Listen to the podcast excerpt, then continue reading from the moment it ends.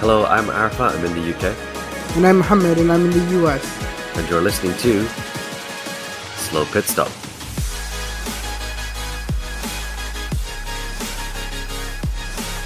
Hello and welcome to another episode of Slow Pit Stop. My name is Arafat, and as always, I'm joined by my co-host Mohammed. Hi everyone, how are you doing?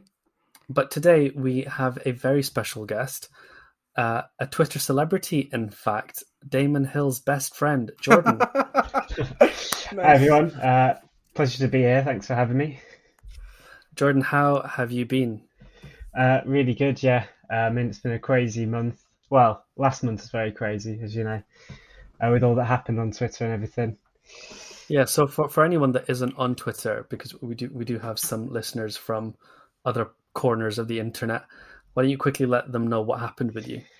Yeah, so obviously we've all been very upset about what happened in Abu Dhabi, and I've been like um, putting information out there and leading the sort of charge to get the FIA to admit their wrongdoings and stuff. And uh, obviously, I found this radio uh, conversation that was kind of hidden away on YouTube and some video that wasn't very very well watched and on F1 TV, and just put it out there on Twitter because I'd never heard it, and uh, like a lot of people reached out to me and said they never heard it as well and it kind of changed the whole narrative around how Michael Masi was basically coerced by Red Bull into um, making the decision that he did. And uh, that video basically went very viral and uh, got a ton of um, media coverage. So it was covered by Sky Sports and BBC Sport. Uh, Andrew Benson covered it. Um, and then it was in the major newspapers like The Sun and The Telegraph and all of that, and, and some other uh, F1 publications. And uh, yeah, I got a spicy response from uh, Damon Hill. He picked it up and he was like, uh, Yeah, "Sorry to burst your balloon, but this isn't new." Um, kind of kind of glossing over the fact that uh, most people hadn't heard it before. Um, yeah.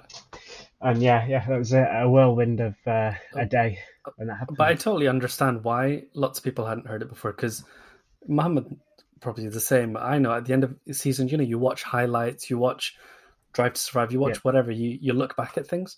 Whereas this year's totally different mood. Yeah. I've Yeah. I've not been interested in watching old stuff.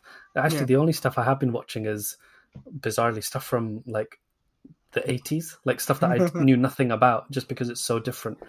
Um, but yeah, I, I hadn't seen any of the stuff until you posted it, and then suddenly I saw Damon Hill talking to you, and I thought, oh, this, this is interesting. yeah, Yeah, yeah, it's, it's quite crazy how much of a splash that video made that you sort of unearthed. Because, like, even you said in your post, this isn't a new video. This was, like, published by the FIA, like, three weeks ago or whatever. And yet, like, for, I, I don't think anyone had seen it because it was, like, a new video to everyone who was watching it. And it was huge. Everyone was talking about it. So, did you get a lot of hate for that on Twitter Oh, from yeah. the. Oh, yeah? Yeah, How was that? Uh, well, I mean, I ignored most of it. Um, I've been getting a lot of it. I think most of the Team Lewis Hamilton have been getting it from the other side, Hmm. basically all over the winter, and you just got used to it and kind of like ignoring it. Um, because you know, at the end of the day, like when you, at the moment you witnessed it happen, you knew straight away that something very wrong had happened, and Yeah. you know. I think I think everyone knows that. It's just that they're they're more willing to look over it because of, you know, they got Mhm. the result they wanted. But you know, everyone really deep down knows it was wrong what happened. I think Yeah, so. absolutely. Um, you uh, you just ignore that and yeah, do what you what say what you think is right. Are- you content with whatever the FIA has done thus far, especially since your video Uh, came out? No, because obviously uh, my main uh, thing that I want to see was Michael Masi being replaced because I think Mhm. other, you know, not just Abu Dhabi, he was uh, a problem. It was basically all season, and I Mhm. think the race direction was going very much in the wrong direction. Um, but they Mm. they sort of removed him without properly addressing the situation in Abu Dhabi. They were like, Mm. after review, we have done this, but obviously there's the report that's due out um, during the the race at the weekend. So hopefully that addresses um, the concerns we have where they actually admit that okay we got it wrong and you know this is how we're going to deal with the situation from now on and we shouldn't have done this with the safety car because they, they didn't properly acknowledge that in my opinion Do you know what my worry is with the FIA and this report and all of these things? So, because a lot of people, in terms of Masi's leadership and things, have been talking about how, you know, oh, things were better under Charlie Whiting uh, and all these sort of things. And I I appreciate Charlie Whiting was a very, very good race director. And I think part of the problem is trying to find Charlie's replacement. And, you know, you look at um, for, Formula One, you know, there, there were big names in the past Frank Williams, Ron Dennis, you know, big, big characters like this. And, but you look at McLaren's leadership structure now since Ron Dennis has gone, it's not you know, they've not tried to find the new Ron Dennis. They've got a modern leadership structure. They've got Zak Brown, Andreas Seidl. They've got all these sort of things. And yeah, my worry is the FIA, rather than recognizing actually the answer isn't to find the new Charlie Whiting, it's to have a modernized leadership structure in the race director thing, which I think they're trying to do with the two race directors and the the offsite video refereeing and things. But I worry we're headed into like the McLaren Honda years of the FIA before we eventually see the light at the end of the tunnel. Yeah, you mean like uh, they got to get used to the new structures they're putting in place and things, and yeah, yeah, things won't won't gel. Um, yeah, I can definitely see that argument. However, I would say that uh, Freitas as race director, although he is being rotated, in my opinion, that was who I wanted to see because he mm-hmm. has got such a good reputation in the World Endurance Championship. And you know, the thing about Masi was that I think he was too friendly with the teams, and he had uh, relationships with them, and he felt like he needed to keep them happy and stuff. Mm-hmm. Whereas Freitas, as a, a, race director, is dictatorial. Like it, you'll mm. just you'll just see on the timing screens, a five second penalty for this car, five second penalty for this car. They won't get told it on the radio. It'll just come up on the screens, and they'll know straight away that you know they've been penalised, and there's nothing to argue against because it's happened. And that's just. I, I saw an article that whether it was an interview or he'd written it or something. He's, I think he said, with regards to track limits and all of these things, the only thing he cares about is safety. Yeah. And if at the end of the race all twenty drivers go home safe, that's all he cares about. He's not there to put on a good show.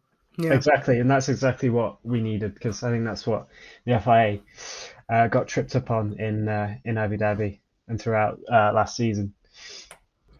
But speaking of putting on a good show, how have you been enjoying testing? Uh, yeah, I mean, you know, I was a bit uh, skeptical that we'd, uh, with these new regulations, that we'd see 20 cars that looked exactly the same. But that's not been the case at all. I mean, it's no. been fantastic. And uh, yeah, we've had some really interesting innovations. And uh, there is still a natural pecking order with the big three teams and, and a midfield. Um, and yeah, it's not it's not just a spec series at the moment like everyone feared. So um, mm-hmm there's still plenty of technical uh, content to for people to get excited over.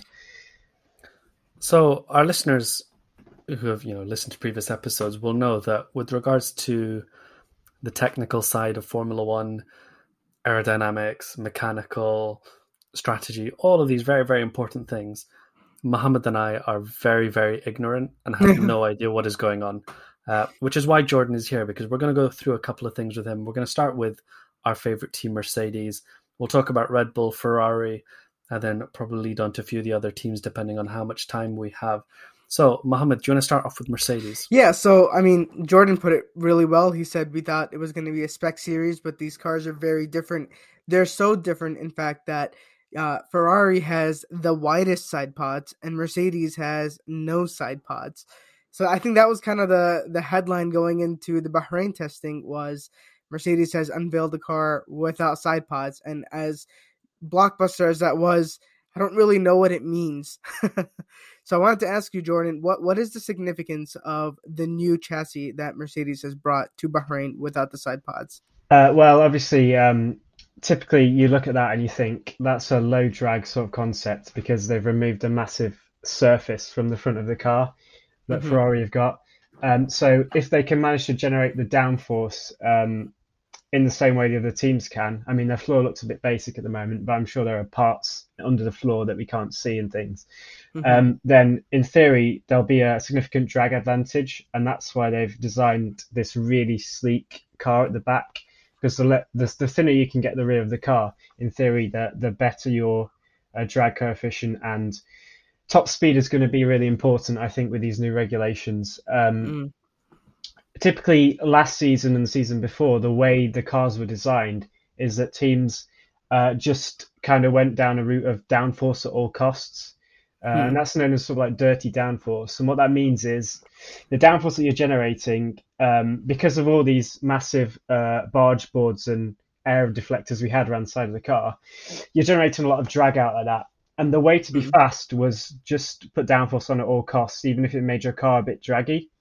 Um, Whereas this new Venturi tunnel ground effect based car uh, lends itself more to much more aerodynamically efficient methods of generating the downforce. So this is clean downforce where you want to get as little drag as possible to get the top speed up, um, because um, the the ways in which they can generate downforce over the other teams is quite limited because they don't have Mhm. these uh, areas now to um, do really complex um, air control and stuff.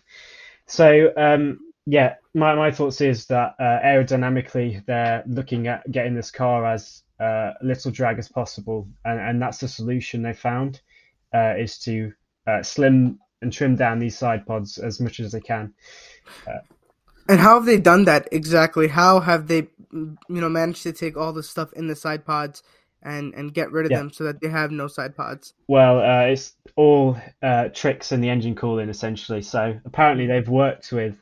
Uh, I don't know why Pat Symonds leaked this information and whether Mercedes were happy with it, but they leaked the information that they've been working with a, a rocket technology company uh, based very close to Mercedes in Brackley um, to generate a, a very very efficient intercooler, um, which uh, and radiator which sits uh, in the central part of the car Mhm. uh, and basically they've been able to move uh, that all the cooling to that part of the car, which leaves the the side pod area completely empty.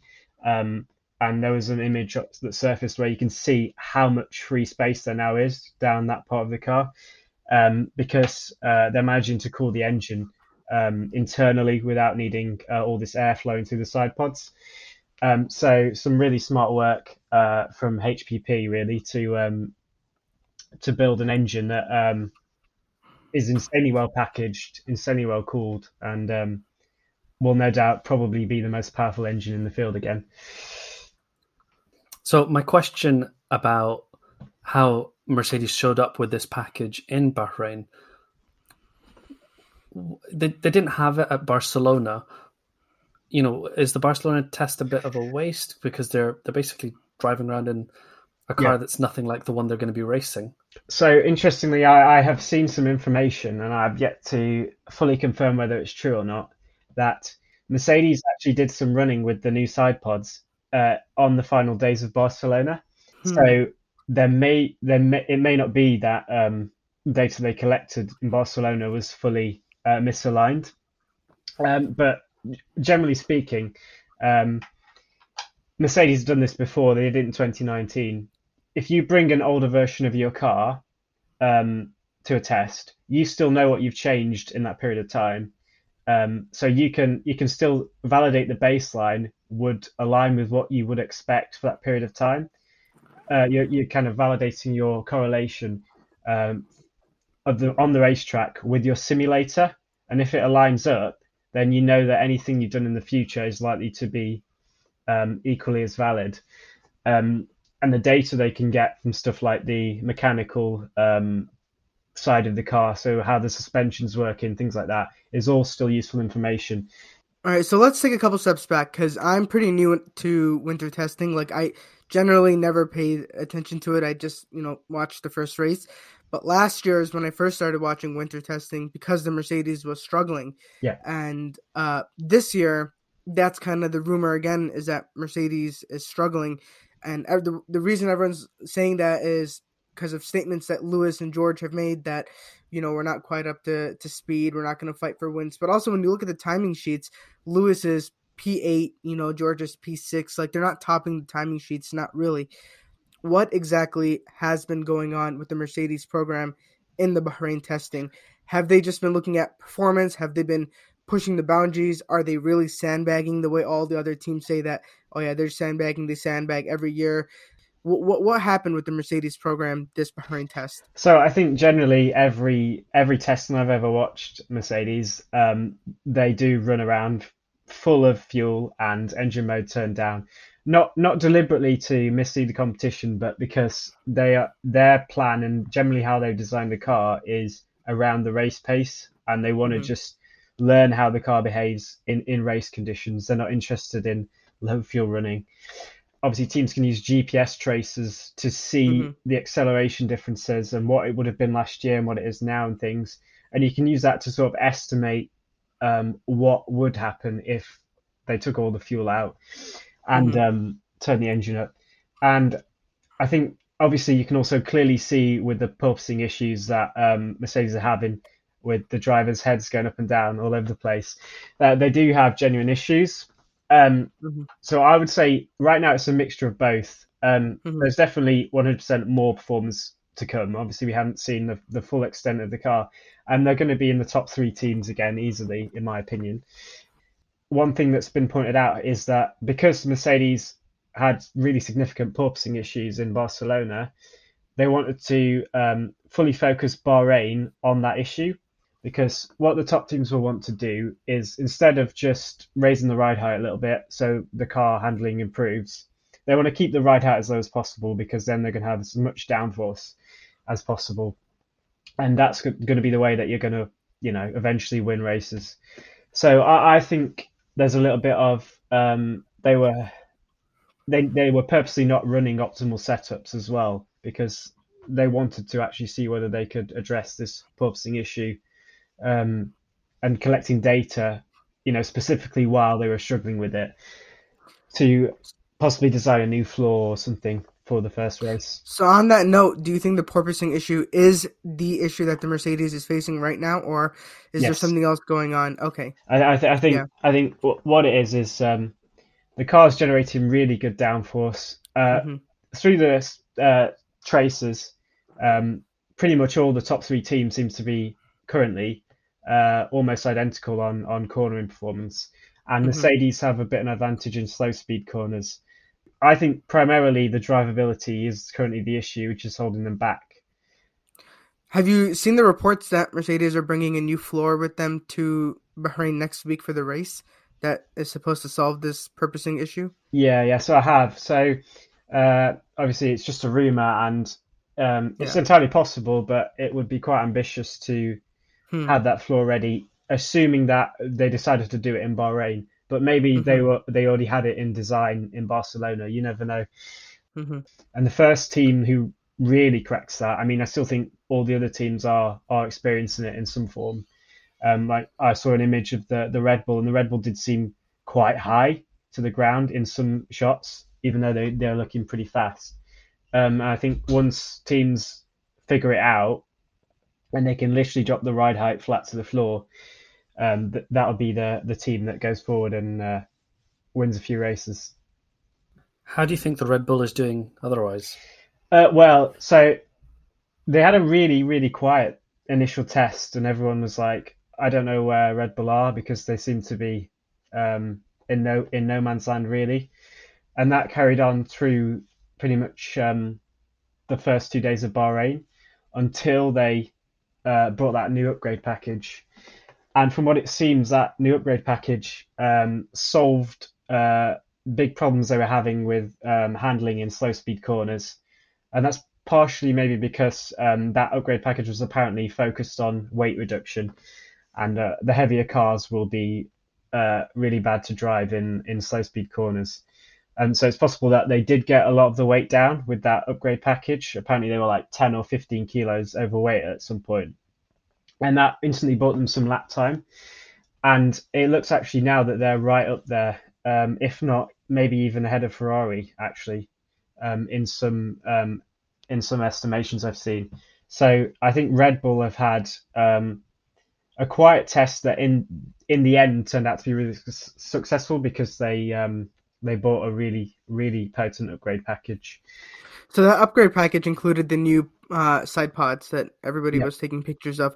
But the the only purpose really of those side pods was just weight reduction, or are they doing something else with the aerodynamics? Uh, I think partially weight reduction, but also um, there will be some aerodynamic improvements uh, in that design.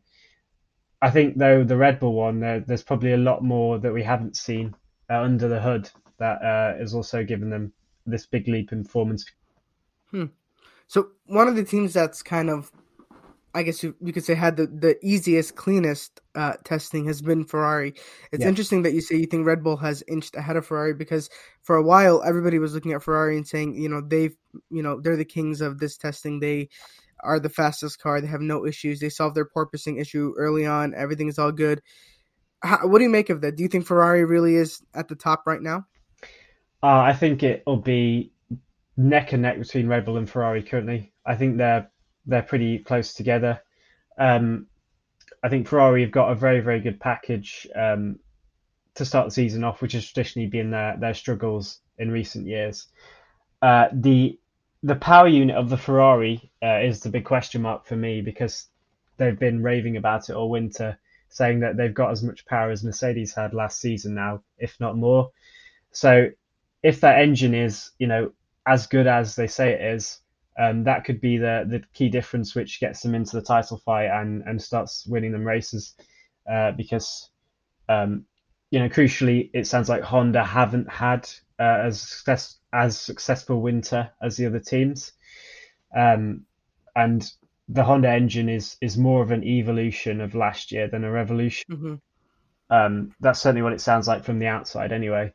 Uh, Yeah, I mean that was one of the things I wanted to ask. Sorry to interrupt you, but you know, Red Bull spent all of last year developing their car last year, and you know, Mercedes pretty early on said we're going to switch over Yeah. to 2022 development. So how have Red Bull been able to keep up with the top three teams and even potentially have the fastest car right now? Yeah, well, that's kind of the disappointing thing for me is I, I, I was hoping that because Mercedes um, wrote off last season pretty early, that they'd come with an Mhm. advantage um, early on, and all these issues that teams are facing uh, wouldn't be, you know, they wouldn't be faced with.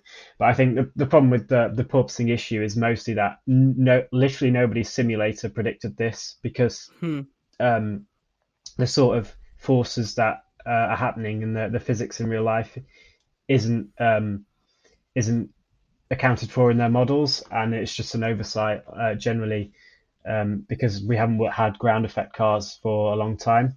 So Hmm. it's hard to say that Mercedes could have foreseen that, but Mhm. uh, how they've done it, I, I don't, I don't, I guess you know they have a very, very competent technical lead in Adrian Newey who has a lot of um, experience with ground effect. They uh, so so that would be one part of it. Another part you could say is that they've got a major upgrade package in early, and possibly the other two teams uh, have something in the pipeline still. Mhm. I, I look at the Mercedes floor and how simple it is, like I said, and can't help but wonder if they're going to ha- spring a surprise in at least the opening races on us with some like. w- Once they fix the porpoising issue, they're like, okay, now we know the main part of the car is fine. We're going to Yeah. really start ramping up our development and then bring in another package or something that they've got over the winter. Um, but uh, yeah, uh, I mean, the first few races are going to be hopefully a, a very, very fast moving development race um, where we Hmm. see lots of change. as someone who doesn't understand anything about the engineering side of things, can I tell you my my random thoughts, and you tell me if I- I'm way off the mark or things. But my feeling is, like you said, Adrian Newey, the entire Red Bull operation, very very competent, you know, very good people that have put together a very good car. I think Mercedes have taken that time away and come up with something radical, but have not been able to refine it yet. And so I think they're going to need that extra time. But once they crack it, they potentially have something that is better on their hands. Yeah, And there's a little bit of me that, in the meantime, hopes Ferrari is fast, just so that you know they minimize the number of points Max and Sergio are getting until Mercedes sort their act out. Do you know what I mean? Yeah. I'll wish for this now, and what will end up happening is Sainz will win the championship because Ferrari were fast all year. But in my head, I, I think by the end it'll still come down to Mercedes versus Red Bull, and I think Yeah. you know Ferrari can take away as many points at this end of the season. It'll help Mercedes out. Well, I mean, you just look at what Mercedes managed to do last year, despite the fact they weren't fully focused on it. I mean, they still took, in the last four races, they completely wiped the floor with Red Bull because they still found a way, you know, even if they weren't working on the aerodynamic part, they still found a way to boost that engine and, and bring the fight. So I would always have full faith in in the Mercedes engineering team to um, definitely challenge for the championship and win races and, and be involved in it. And and yeah, I think Ferrari um, winning a few races early on would be a very interesting um, dynamic that we haven't seen for a long time, and and I hope so too, uh, just to keep things interesting.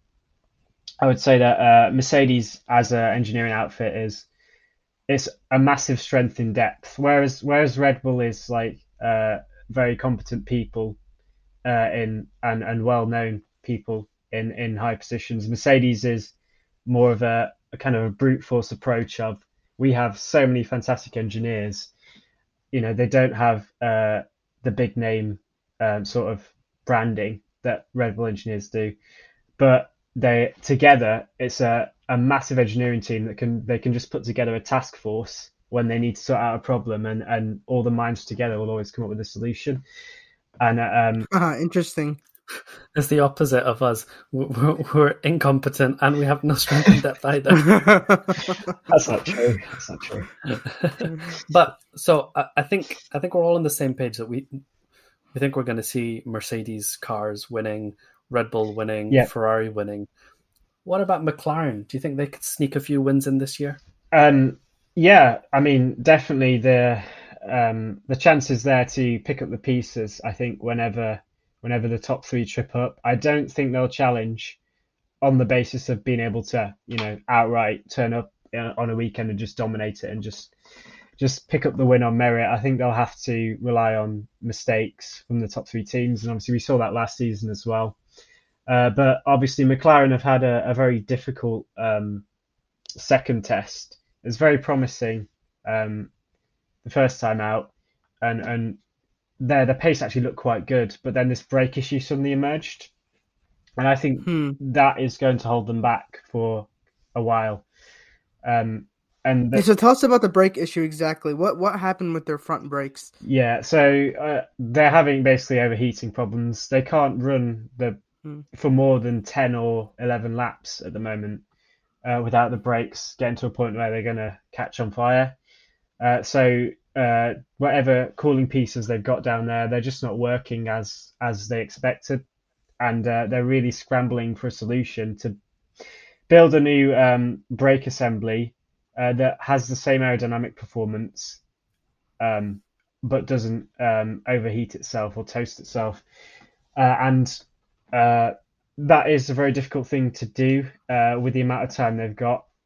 But mm-hmm. if there's any any engineers that are capable of doing it. It'll be Formula One engineers.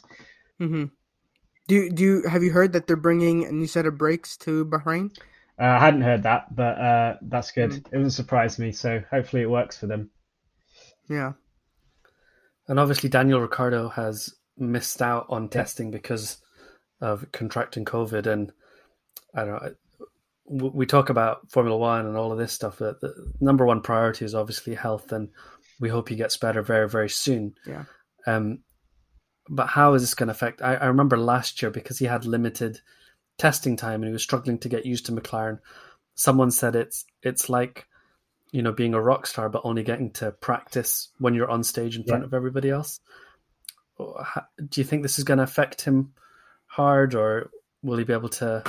I think recover from it quite quickly. It was the worst timing because um, if it was any other year, then it, you could say, okay, yeah, it'll be fine. But these new cars demand a very different way of driving. We've already heard mm. that from quite a few of the drivers, and he's not really got an experience of that. Um, so he's obviously going to have some time in free practice, hopefully, to to do so uh, if he manages to make it. But generally, it will be a tough race for him, or a tough set of opening races, I think, um, because you can't account for that sort of mileage um, uh, that the that his teammate has got in the same car, especially when uh, it demands a new sort of driving style. Mm-hmm. Uh, and you know, given that his struggles last year, it's not ideal at all. Do you think it'll negatively affect uh, McLaren's own testing program to not have Daniel behind the wheel and just have Lando the entire weekend, or no, not really? Uh, I don't. I don't think so. Not from a technical perspective, because I think most mm-hmm. of the mm-hmm. teams come with like a set program, a list of things they they want mm-hmm. from the test. like we'll do this aerodynamic test now we'll do this now we'll do Mhm. this we'll run this and lando was you know getting through that so uh well he was getting through that but obviously the brakes held them back so i think that's the bigger issue really uh not the driving situation So, kind of on that note, Arafat and I were talking about this last week uh, on the the last episode. You know, when we look at these tests, what should what benchmarks should we look at to indicate a successful test? Is it, you know, top of the timing sheet? Is it how many laps they were able to complete? You know, what are kind of some of the hints that we we want to look at? uh generally i'd say uh reliability hmm if you can if you can finish the first race, um, that's a pretty good start to the season. Uh, Mhm. Any any sort of per- performance can massively swing from race to race in the 1st couple of Mhm. races. Uh, we saw last year, for example, how Mercedes basically uh, went from being behind Red Bull to to completely transforming their car in one race in Silverstone, or the way Mhm. Ferrari completely overhauled McLaren during the season. Uh, so it's 23 race season. I don't think you need to be the fastest team at this moment in time. Obviously, if you Mhm. if you're some way off or clearly in the midfield, you're not going to be dreaming of the championship. But uh, the the most important thing for me is the reliability initially, because if you can't, Mhm. um, if you're not sure you're going to last the first race, things get uh, quite scary. And uh, on that on that point, um, I think Mattia Binotto said that actually the porpoising issue can be seen as kind of a reliability issue because if some of these teams Hmm. have this during the race, it can get so bad that it starts to damage the internals of the car and the bodywork and even the engine uh, components. So finishing the race um, might be one of the things in Bahrain that we have to look out Mhm. for because if some teams get it wrong with their setup and suddenly during the middle of the Grand Prix um, it gets uncontrollable, uh, you don't know what will happen. So uh, that's something to look out for certainly. So, with regards to the rest of the test, you know, we've spoken about the top four teams, but the other six teams, has anything caught your eye? Who do you think has done a good job, and who do you who are you worried about? Yeah, so so Haas has really caught my eye caught my eye actually. Um, so Wow. given where they were uh, last season, uh, it seems like uh, you naturally expect the same to happen. But it does look like they took, based on what we've seen uh, so far with the numbers and the race pace, they have taken a step forward, and they may be uh, in in for a good midfield battle. Hopefully, Hmm. uh, as to take that with a pinch of salt, given yeah it's testing, you can't read it fully, but certainly not looking as bad as everyone expected. Uh, and they have got a car that seems to will you know they seem to be able to just put it on the track and and get some decent lap time out of it. Uh, and I don't think anyone could have really predicted that they'd uh, they'd be in that situation. But we'll wait and Mhm. see if, if it happens. What do you make of Magnussen going P1 on, I think it was Friday, and then Mick Schumacher going P2 Yeah. on Saturday? Well, uh, there's a bit of gamesmanship in that. Obviously, obviously, all it really shows is that uh, how far off the pace the top three teams are running and how much more they got to give. Yeah. But and obviously, there's a bit of we need sponsors, we're desperate, so we we can put our car at the top. Uh, but the I think there was a tweet earlier today by one of the uh, strategists at Haas, uh, Mike Caulfield, I think it is. He said that um, they were running the same engine mode as Ferrari when they did that lap time. Uh, now, still, that isn't the full picture because they could have been running like 100 kilos of fuel or whatever in the Ferrari. Mhm. I mean, that's not like Ferrari, but you you, don't have the full picture. Um, Mhm. But uh, yeah, uh, again, that's kind of a, a small indicator that maybe Haas are, are not looking too bad at all. What do you think about Aston Martin? Uh, it's been hard to read them, but from what I've seen, uh, it doesn't look too good. It looks like they might have slipped a bit further down the midfield. Uh, Hmm. Their car from the outside certainly doesn't look that innovative. Uh, like the the bodywork, they've got the same power unit as Mercedes, but you look at the bodywork and it doesn't look uh, anything near as impressive. Um, they haven't got the packaging at the rear that Mercedes have achieved, and uh, on the race pace simulations, um, it doesn't look too good. But again, read it with a pinch of salt. Um, hopefully, uh, they can get their issue sorted out, and we can have a really tight midfield. What I'm going to say about Aston Martin is Mohammed knows my feelings. I really like that green color that they have. I really like the way that car looks. I know it's going to be slow, but as the leaders come up each race to lap it, I'm going to enjoy seeing it on the TV. yeah, yeah. I think I think it is a, a stunning looking car. Um, it's a shame that. And Lance Stroll, I, I feel second year in a row, still has the best looking helmet on the grid. Yeah, yeah, it does look great. Um, but it's a shame that they might uh, they might not be. Uh, yeah. Arfa, you don't think the Max Verstappen number one all gold helmet isn't the best helmet on the grid? I, I, not not because of all the other reasons, but I think Red Bull through the branding ruin all their drivers' helmets. More oh. so the AlphaTauri drivers. I struggle with the AlphaTauri helmets a lot because of there's so much Red Bull branding on it that there's yeah, such little space for personalization. Whereas, like you look at Lance Stroll's helmet, it's it, it it's so simple, it's clean, yeah. it's and it's you can recognize him straight away. Um, and I think sometimes with a lot of extra branding, you lose that.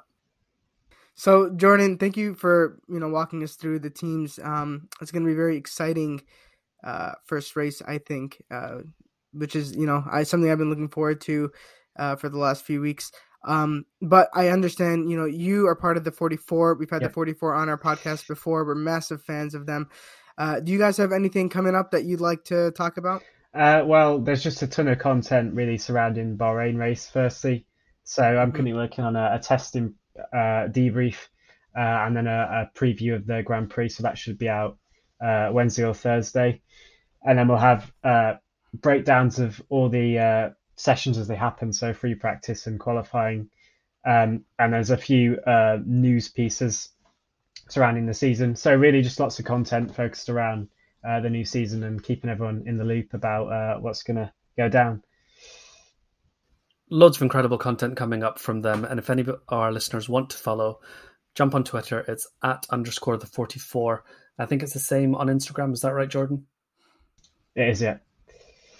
Yeah, so we're too old for Instagram. We, but if if you're if you're one of the, the, the cool young kids, yeah, jump on there, and uh, you've got your own website as well, the dash forty four dot com.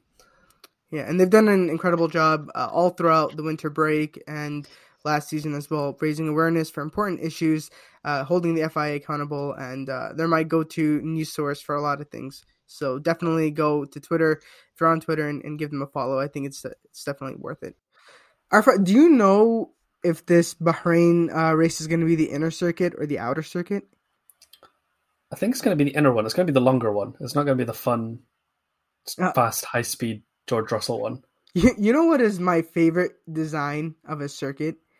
What? Is I think Suzuka, the the Japanese one. It looks so cool. But that is like the the one kind of design circuit where I feel like they want a little Mario Kart on it in order to get that shape. Do you know, for me, what I really like is Monaco.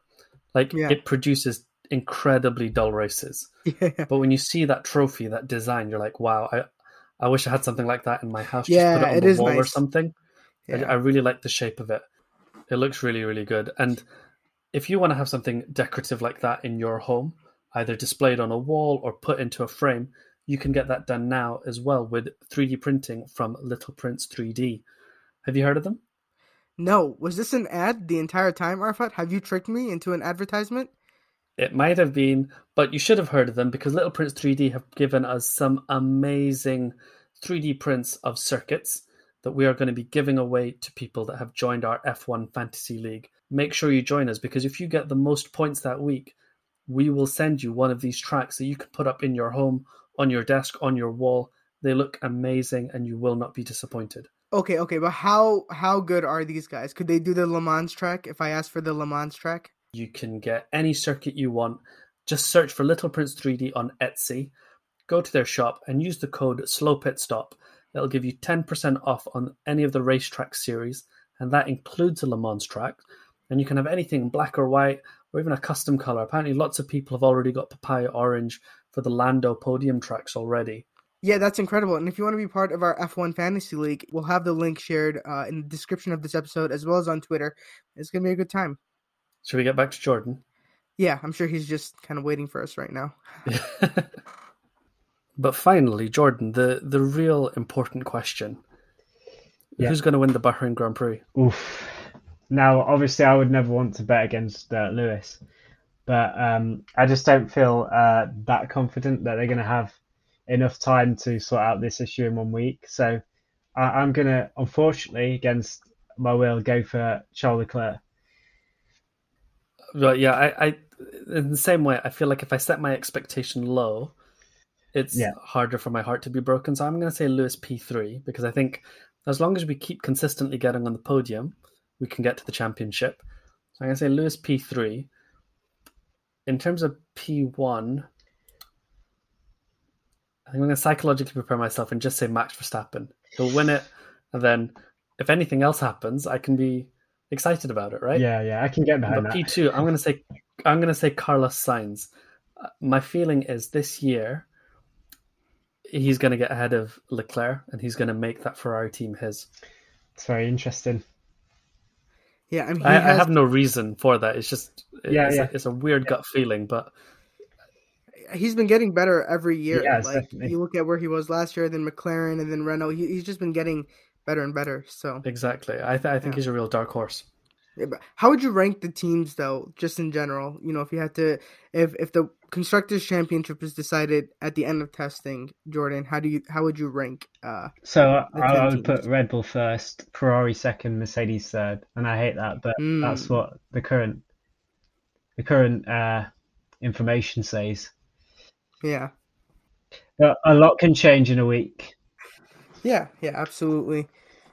For for the podium in Bahrain, I think uh, uh it's tough, but I think I'm gonna put Max Verstappen P one as well, only because if he had to go head to head with Carlos Sainz in equal machinery, which right now I think they have more or less equal machinery, I, I think Verstappen comes out ahead. But I think P two will be either of the Ferrari drivers. I won't say, and I- you know, I, I won't, I won't bet on which one, but I think P three for Lewis. My hope is Lewis to win at least five races in a row. That that's what I'm. If he does Wow. that, that's, Yeah, we've not had a run like that for a while, so Just that, wow. So Jordan, you, you, you put Leclerc in P one, but who are you gonna have on the rest of the podium? Well, I like I like that you think it's going to be uh, Red Bull, Ferrari, Mercedes, one of each. Uh, so I'll keep with that theme then. So I'll go uh, Max P2 and Lewis P3, and I hate that, but that's just just based on the, the current ordering. But I would say that if the regulations have worked properly and we actually have racing and you can follow the cars, it could change the whole sort of dynamics of how the strategies plays out because currently Hmm. currently you cannot sit behind the car um, and be really optimistic about being able to undercut because there's a dirty air window and stuff. If the other drivers can just somehow sit um, in the um, the wake of the other cars, then we could have all sorts of different strategies coming out the window, like overcuts being more um, prominent and stuff. And uh, Oh, like the Bridgestone days. yeah, exactly. So who- Yeah. who knows how the strategy will unfold? And maybe the first race will be run on one on race strategy because the cars were a lot more raceable than anyone thought.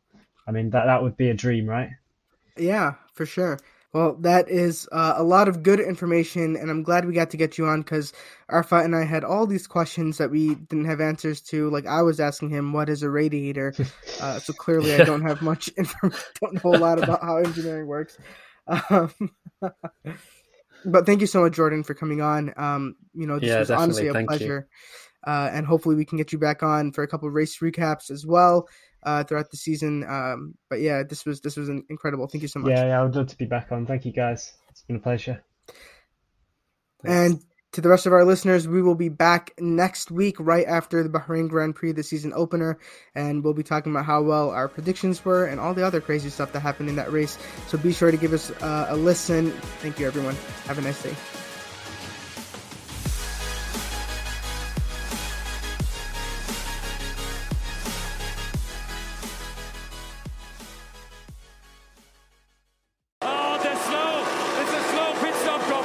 This has been a production for Not That Good Media.